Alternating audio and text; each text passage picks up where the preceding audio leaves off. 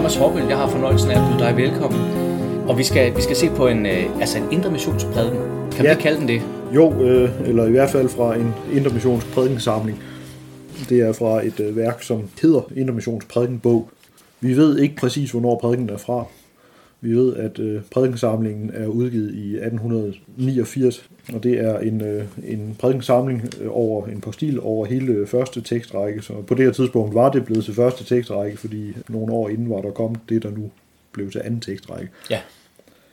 Ja, så, så altså begge samlinger vidner faktisk om, at nogle af dem, der er progressive i den her tid, det er indre mission.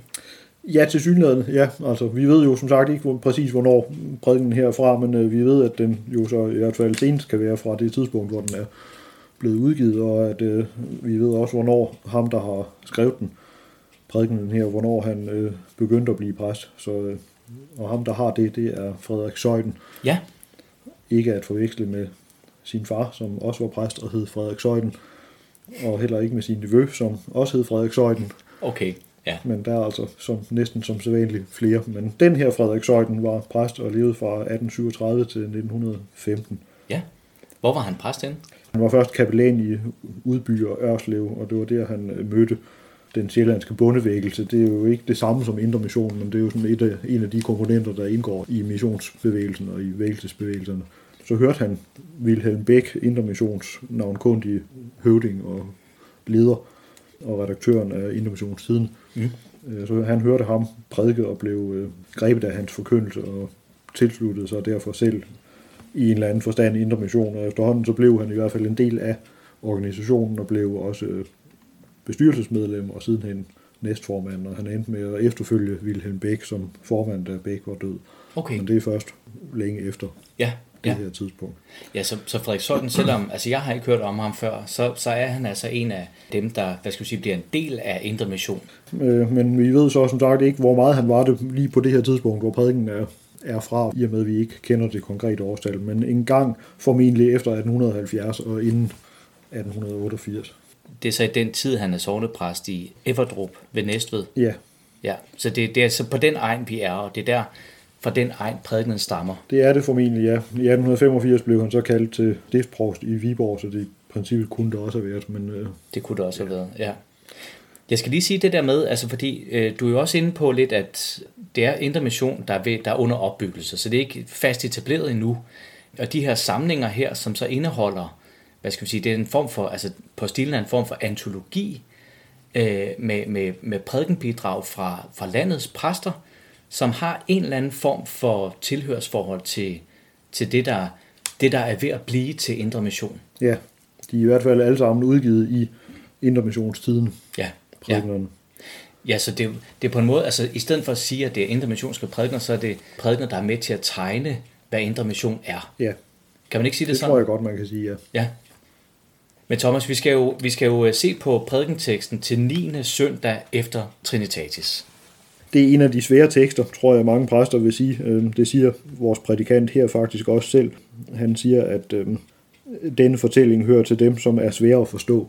Ja. Og det tror jeg, han ja. har ret i. Det er nemlig øh, lignelsen om det, man plejer at kalde den uærlige, eller måske den utro godsforvalter. Øh, det er Jesus, der fortæller en lignelse om en mand, som er forvalter, og som er sin herre, har man forvalter for, bliver krævet til regnskab for, hvordan han har bedrevet sin forvaltning og han ved, at, han, øh, at det vil ikke gå godt, når, når den store revision begynder, så derfor så øh, forsøger han at overveje, hvad han så skal gøre for at slippe ud af kniben, og om han ved, at han sandsynligvis vil gå fra hus og hjem og blive smidt på gaden, og hvem skal så tage sig af ham, og han overvejer, om han kunne begynde at lave manuelt arbejde, og det mener han ikke, at han er stærk nok, eller dygtig nok, eller måske bare ikke gider, eller hvad det er. Men øh, i hvert fald så når han frem til den konklusion, at han vil gerne, i stedet for at forsøge at løse problemet ved at skaffe sig venner, som kan tage imod ham, når nu han formentlig bliver kastet ud for alt sit bedrag. Ja. Og måden han vil få de venner på, det er så ved at begå endnu mere bedrag, nemlig ved at, at give sig til at, at skrive af på gældsbeviserne for de mennesker, der skylder hans herre penge. Ja. Så fordi han har forvaltet uærligt og dårligt, så vil han altså løse problemet ved at lave endnu mere dårlig ja. forvaltning og mandatsvig og underslæb og alt muligt. Ja. Og så siger Jesus, at at øh, deri handlede han klogt. Ja. Og det, det er nok det, mange af os støder os på teksten, tror jeg, at, øh, og begynder at være i tvivl om, hvad pointen egentlig er med den. Ja, fordi der lyder en opfordring til, at man skal skaffe sig venner ved hjælp af uærlig mammon. Netop, ja. Det er et godt råd, givet det, det siger Jesus, at det er, det er denne verdens børn gode til at gøre, fordi de øh, kan godt finde ud af at forvalte den uærlige mammon, men, men derimod lysets børn, øh, de er, er ikke så gode til den slags, så de burde se at blive bedre til at, at omgås den uærlige mammon. Ja, de skal komme i gang med spekulationerne. Ja, det er jo måske, ja, hvis ja. det er det, der er pointen, og det er så spørgsmålet, hvad det egentlig er, der er Ja, så altså, du og jeg, vi taler lidt om den her tekst her, at, at det er lidt som sådan en skjorte, der ikke rigtig passer ind i, på nogen krop eller nogen, ned i nogen kuffer. Netop, ja, hver, hver gang man tror, man endelig har fået foldet alle hjørner og ærmer ned så, og lukker låget, så er der et eller andet, der stikker ud i den modsatte ende, og så kan man begynde forfra, ja. Ja, og det der så er det fine ved den her som prædikentekst, det er jo, at den på en eller anden måde er for, for svær til at kunne være forkert. Altså, den... Netop, ja det er svært at forestille sig, hvorfor nogen skulle have opdaget den her historie og lagt den i munden på Jesus, fordi den, den rejser ikke andet end, end problemer og fortolkningsvanskeligheder og, og selvfølgelig også nye forståelsesmuligheder og den slags. Vi må tro, at det er vor herre selv, der har fortalt lignelsen, fordi hvorfor skulle nogen ellers have fundet på den? Ja, ja. Men der kommer prædikenteksten vel sådan set med en løsning i den grad på problemet. Ja, den gør i hvert fald et, et ihærdigt forsøg på at fortælle os, at der er en bestemt pointe med det, øh, nemlig at det handler om at skaffe sig øh, de rigtige venner, øh, og at man skal gøre det ved hjælp af sin mammon, altså som vægten bliver lagt på, at man skal skaffe sig de rigtige venner, snarere end på, at det er ved hjælp af den uærlige mammon. Ja, ja. Der er simpelthen en, en, hvad skal vi sige, en positiv valorisering på de gode venner frem for den dårlige mammon. Ja. ja. Og overskriften er simpelthen, hvem er dine venner? Hvem er dine venner? Spørgsmålstegn. Så der kunne vel godt være noget sådan selv, altså spørg dig selv, hvem er dine venner? Ja, det kunne da godt, og, og det er også den måde, han, han lægger ud på. Det første, han siger i, i prædikenen, det er, at det er tungt at være venneløs i verden. Men den, der har venner, kan hos disse hente en opmundring, trøst, glæde og hjælp. Og det er vel sådan et forsøg på at gøre hele teksten og situationen øh, relaterbar for, for tilhørende. I har sikkert også prøvet, eller kender sikkert også folk, der mangler venner, og ja. ved, hvor tungt det er. Øh, ja, så der er sådan lidt en... Øh, er det lidt banalt? Det er det måske. Indlysende, ikke? Det er tungt at være venneløs i verden. Ja. Den, der har venner, har, har det godt. Man kan næsten høre Jotlebio begynde i baggrunden med rigtige venner. Rigtige venner ja. kan ikke købes for, men det, jamen, for penge, men det kan de jo så. Ja, men der, der, der er det mindst et problem introduceret. Ja. Ikke? Altså, hvor her, der, der er det sådan øh, på en måde at sige det, der er åbenlyst. Ja. Altså, det er godt med venner, og det er ikke godt ikke at have venner. Mm. Øhm, og det er jo også som om, at der er en, en tilbøjelighed hos Frederik Søjden her til at introducere sådan øh, moralbegreber, som, som ikke nødvendigvis er i teksten i forvejen, når han for eksempel siger, at husholderen ikke får ros for, men tværtimod skal lastes for, at det faktisk var dårlige venner, som han skaffede sig. Det står der ikke noget om i teksten. Nej. Hvor herre siger ikke noget om, at husholderen skaffede sig dårlige venner. Han roser ham bare for at have skaffet sig venner ved hjælp af den uærlige marmor. Ja, så det, det er Frederik Søjden, der faktisk tilføjer en idé, altså en sondring mellem rigtige venner, eller gode venner, ja. og dårlige venner. Netop, ja. Ja, så der sker en fordobling.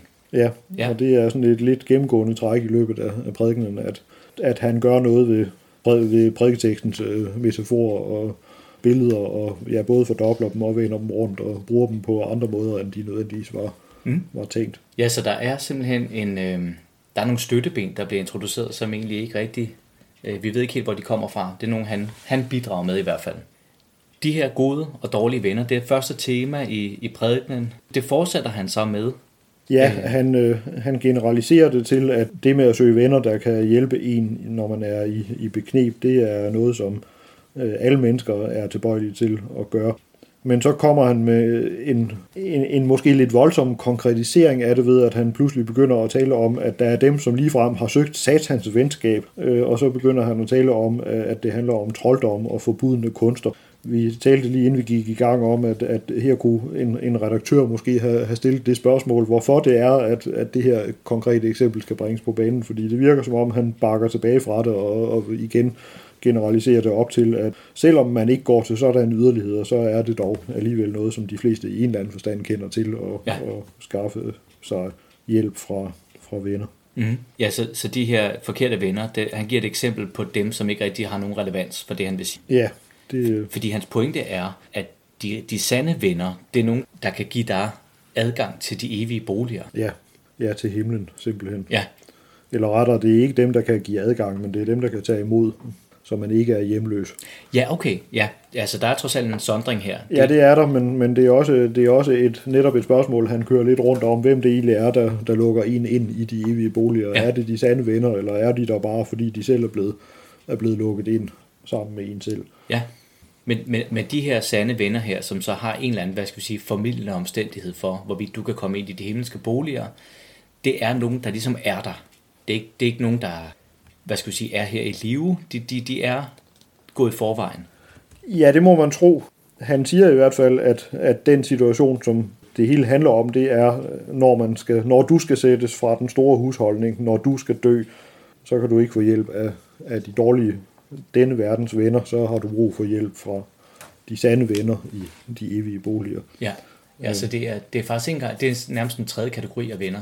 Gode, dårlige venner, og så er der, og så er der dem, der allerede er der. Ja, de evige, De evige venner. Vennerne i evigheden, ja. Ja, Øh, og så kommer der et, en, en lidt underlig metafor øh, sammenblanding, øh, hvor han taler om, at om venner i verden, hvis ører med vellugt inddrikker smiger.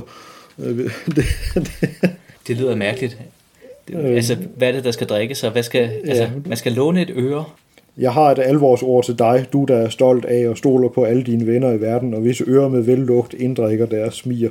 Ja, Man skal ikke øh, forlade sig på, på den slags værslige smiger og hedder, fordi øh, man alle vil blive stillet til regnskab. Ja, ja så der er, noget, ja, der er en vellugt, der går i øret der. Øh, det skal man undgå. Ja, den bliver inddrukket. Ja, den bliver inddrukket, det er sjovt. Ja, så der er simpelthen der er også en, en opsummering, der hedder, øh, verdens venskab er Guds fjendskab. Ja, Og der, der, er der selvfølgelig også en klar skillelinje mellem, at at vi ikke er i tvivl om, hvem der er de gode venner og de, og de forkerte venner. Mm. Du talte også om, Thomas, der er en anden øh, øh, modfigur, altså, eller hvad skal vi sige, øh, den uærlige godsforvalter. Han bliver anvendt som modfigur med det her med at trylle og, og, og, og bede, fordi forvalteren han siger selv, at han ikke dur til hårdt fysisk arbejde, og han er for stolt til at betrylle og sådan nogle ting. Ja. Så, så hvad skal han gøre sig i stedet, ikke? ja, men det er denne verdens børn, der tænker på den måde, fordi øh, den troende skal jo i stedet for netop trylle og bede Herren om noget. Ja. Ja, så man skal gøre det modsatte af den uærlige godsforvalter her. Ja. Han er ikke et forbillede. Nej, øh, på det her punkt, der repræsenterer han øh, det, som Søjden kalder det naturlige uomvendte menneske, den gamle Adam, øh, som netop skammer sig ved at trylle, fordi han sidder fast i sit, øh, i sit hårdmod og sin selvagtelse, øh, Ja. på trods af, at han ikke har noget at have det i. Ja, det, det er også lidt, lidt et postulat.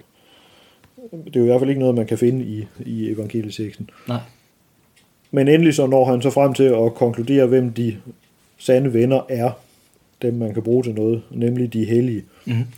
Ja, det er det, man kalder Jesu venner også, ikke? Jo, det her begreb om de hellige, det, er jo et, det har jo spillet en vis rolle i, i, i vægelsesbevægelserne, fordi øh, her også her sker der sådan en, en vis glidning af begreberne. Det er svært helt at høre, om, om de hellige er dem, vi kender fra trosbekendelsen, den hellige almindelige kirke, de hellige samfund, mm. eller om det sådan er det helt konkrete hellige vensamfund, øh, nemlig det intermissionssamfund, der måske har siddet og lyttet til hans prædiken. Ja. ja, fordi der er det her med de sande venner. De kan have den funktion, at du ikke er husvild. Ja, men hvor meget de kan, det er sådan alligevel lidt, et lidt vaklende spørgsmål, fordi han siger også, at vi må ingenlunde tro, det kunne frelse et menneske at være de helliges ven. Det er altså ikke nok at have, have hellige venner, hvis man ikke selv har, har omvendt sig også. Mm. Ja, så det, det er faktisk heller ikke nok. Han skriver også her, Frederik Søjden, det kan ikke nytte, at for eksempel en vantro mand i sin dødstund lig, siger til sin troende hustru, bed for mig. Nej, Der som han ikke tror selv og beder selv. Når det store regnskab skal aflægges, så nytter det lige så lidt at stole på de hellige som på verdens venskab. ja. Så hvis du ikke har taget det til dig, hvis du ikke selv er en ven, så kan du ikke bruge hverken gode eller dårlige venner til noget som helst.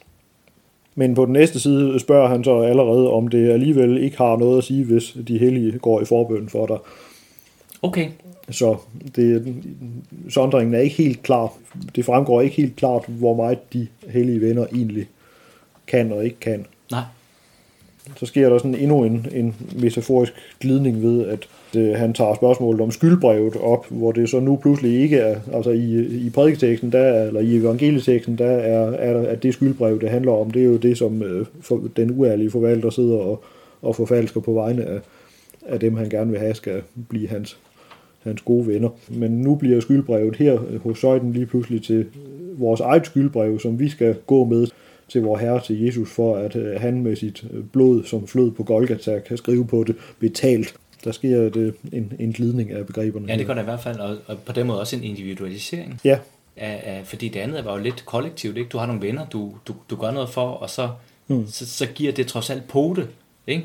På regnskabens dag. Ja. Men, men her der er, det, der er det dig alene, der bærer det her skyldsbrev frem til Kristus. Ja, fordi han er den eneste, der kan udslette det. Ja, det kan selv gode venner ikke. Nej. Nej, så det, det bliver slået fast der. Ja, de gode venners betydning, det er, at de kan pege i den rigtige retning, og at øh, de kan sige, at det, man skal gå hen for at få løftet sin skyld af sig, det er til Jesus. Ja, det er derfor, man skal søge Herrens venner. Ikke fordi de kan frelse dig, men som du siger, pege i en i rigtig retning. Ja. Og der sker så også en sjov, øh, hvad skal vi sige, endnu en fordobling, fordi den der uærlige mammon, den bliver også fordoblet, så der ikke kun er en uretfærdighedens mammon, som hører hjemme i denne verden. Nej, der, der kommer også pludselig den sande mammon. Ja, som, som ligesom er okay. Nej, men der er noget med den der, altså, hvad skal vi sige, den, den, det problem, der er i prædikenteksten med skaf, der vender ved hjælp af uærlig mammon, den mm. opfordring, som vi ikke ved, hvad vi skal stille op med, ja. den løser Frederik Søjden, fordi han siger, skaf dig venner, men ikke ved hjælp af uærlig mammon, men ved hjælp af sand mammon. Og så ved at udglatte det, så kan du også skaffe dig altså sande venner allerede nu. Mm. Og så kan du sådan set blive et medlem af en form for hellig, altså de helliges vennesamfund. Ja, for han konkluderer lige netop, at det man skal bruge mammon til, det er at tjene de hellige. At man skal arbejde på at få flere og flere venner. Og det må vel være venner i sådan en bred forstand, men altså at, at man, skal, man skal også hjælpe de fattige og syge, men man skal altid gøre det med det mål for øje, at man kunne gøre dem til en del af, af venneklubben. Ja. Og vinde dem for Kristus. Ja. Og så til næst sidst, så siger han øh, direkte drive mission, både den ydre og den indre. Okay, ja. Så der har vi i hvert fald øh, et, et, et, et led i opbyggelsen af, af indre mission. Ja. Ja, og, og den her, altså det hellige samfund, det er virkelig blevet ganske konkret. Det er de helliges vennesamfund. Ja, og de er under ledelse af den store ven Jesus, som han så taler om til sidst. Og det, og det er jo i hvert fald også et begreb, han har introduceret selv, fordi øh, i evangelieteksten, der er der ikke nogen stor ven, der er der kun en herre, der stiller til regnskab. Ja, ja en dommer. Ja. Ja, så det hele bliver på en eller anden måde gjort lidt, lidt glat og lidt venligt. Problemerne bliver løst.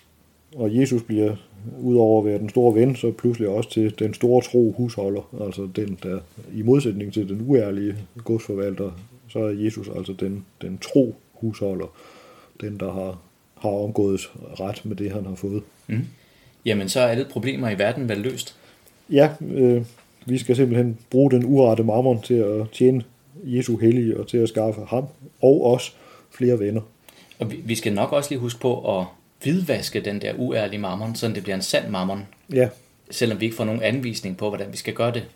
Man fristes til at sige, at det er målet, der helliger middel i det her tilfælde. Det er målet, der helliger middel. Vi må ned og skrive os ind i foreningen.